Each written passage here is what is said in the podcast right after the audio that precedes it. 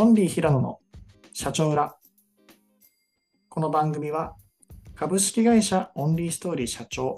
平野が社長の裏側をテーマに経営や B2B 営業、また私自身が日々会社を経営する中での関心事やしくじり事などを中心に話をしていく番組です。大学の卒業論文幸せはお金で買えるかってテーマで書いたんですよ。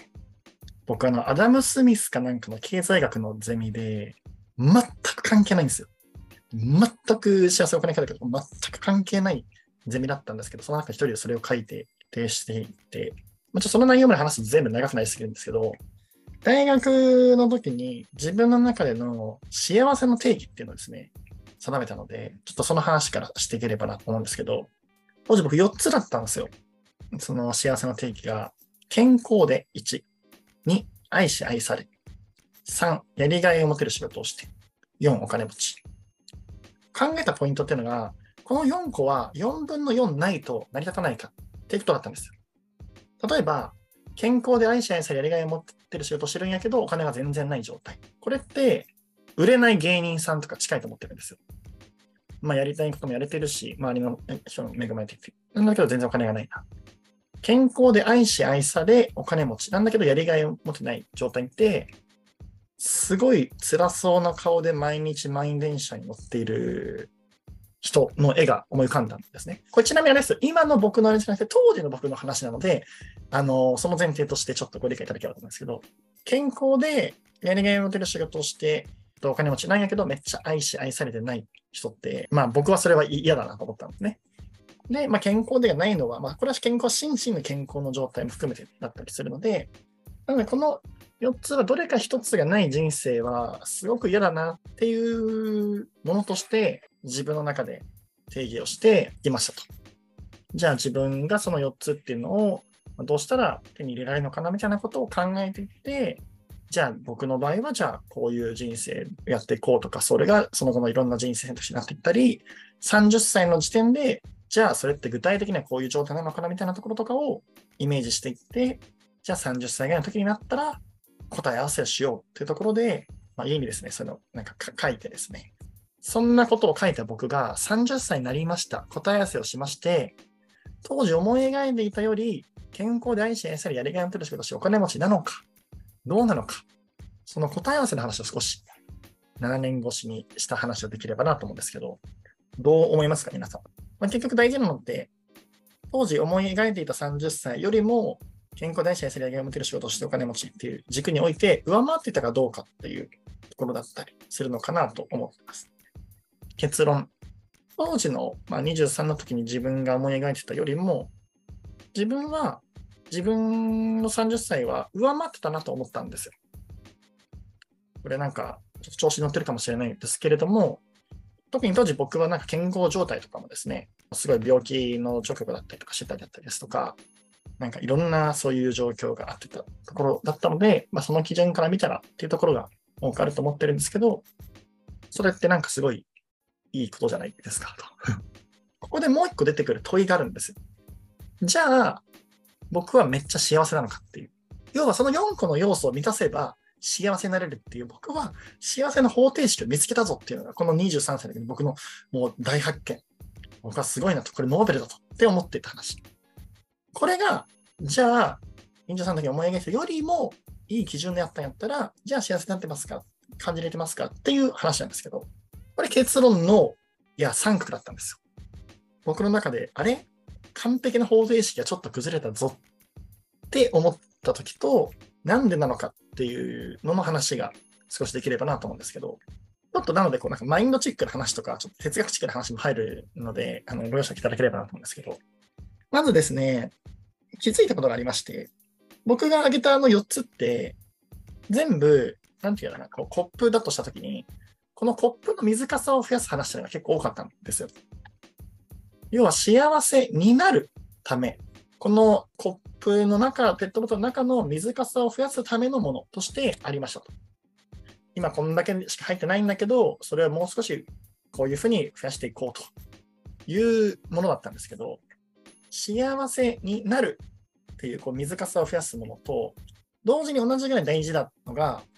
こんだけ水が入ってるっていうことを解釈、認知する能力が同じぐらい大事なんってことに気づきましたと。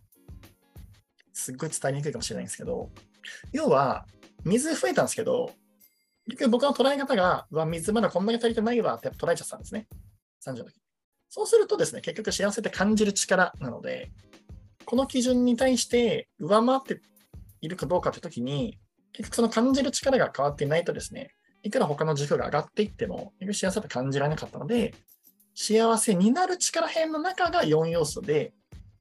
それと同じぐらい幸せであると感じるこう心のゆとりなのか、何なのか、多分そこの能力大事だ。健康だけはそこの両面に寄与する部分はあったんですけども、そこがこう、すごい無視して当時の自分は結構考えていたなっていうことを結構気づいたので、まずそれが一つ目の気づきでした。二つ目は、主語が少し変わったって話で、当時の主語って全部愛だったわけですよ。私は。私はもっと働きな仕事がしたい。私はもっとこれこれがしたい。みたいなのがあったんですけど、自分で会社を作っていって、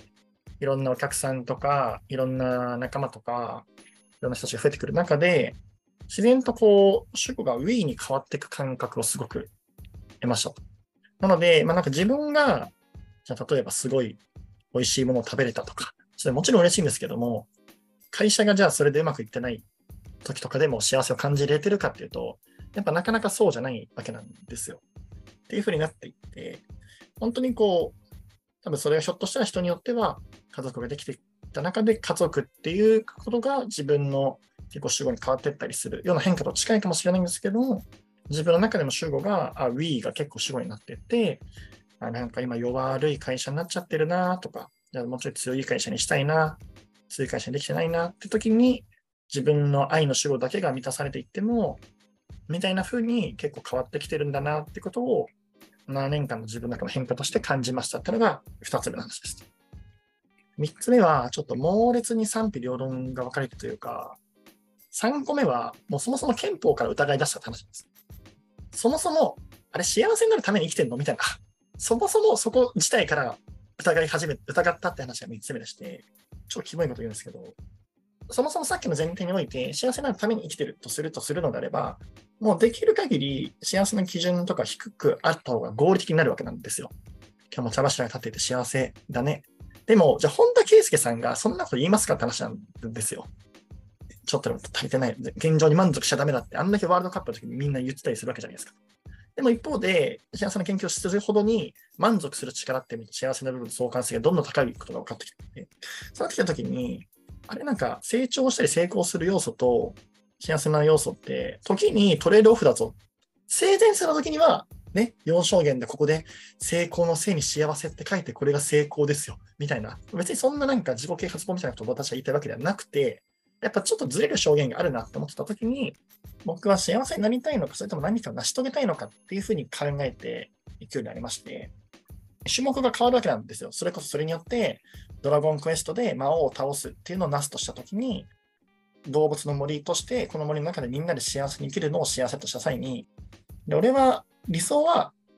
移動式の動物の森で魔王まで倒せたら、それはベストですけど、なかなかそんなことなかったりする中において、成したい自分がいるんだなっていうのをすごいこう思ってたときに、集合が変わってるのとすごい近いんですけど、その時に、ああ、そもそもそこによって憲法が違かったりするんだなっていうのをすごく思っていて、ちょっとよくわかんないですけど、でも、なんかライト兄弟とか、いろんな人たちとか、世の中、歴史を作った人たちいろんないるわけじゃないですか。なんか神様も知らないですけど、1000人に3人とか何人かぐらいは、なす学の人がいないと多分世の中回らなかったんだと思うんですよ。知らないですよ。全然知らないですって適当なこと言ってます。全然適当なこと言ってます。なので、あ俺はドラクエ枠なのか、ナス枠なのか、何人かに一人ぐらいそういうやつがいて、人並みに幸せを享受するフィルターが僕は一人弱いと。じゃあ俺は幸せになれないんじゃないかと思った時に、まあ、でも、だからこそ現状に満足しないとか、まあ、そういう軸があるんじゃないかってことを思いながら、なんとか自分自身の気持ちとか体と体と心の整理をしていったという、まあ、30歳の時のあの出来事ですね。なので、はい、23の時に、俺は幸せの方程式を見つけたと。この4要素があれば、俺はもうこれで幸せになれると、すごいと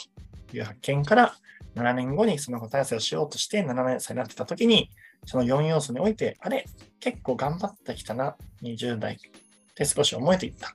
が、あれ全然幸せになってない。なんでだ？っていうところから気づいた3つのことのお話でございました。すごい。10人に1人か100人に3人ぐらいにしか共感されないような内容なんですけれども、どうか価値観が違くてもいじめないであげてもらえたら嬉しいなと思います。終わります。お疲れ様でした。最後までお聞きくださりありがとうございました。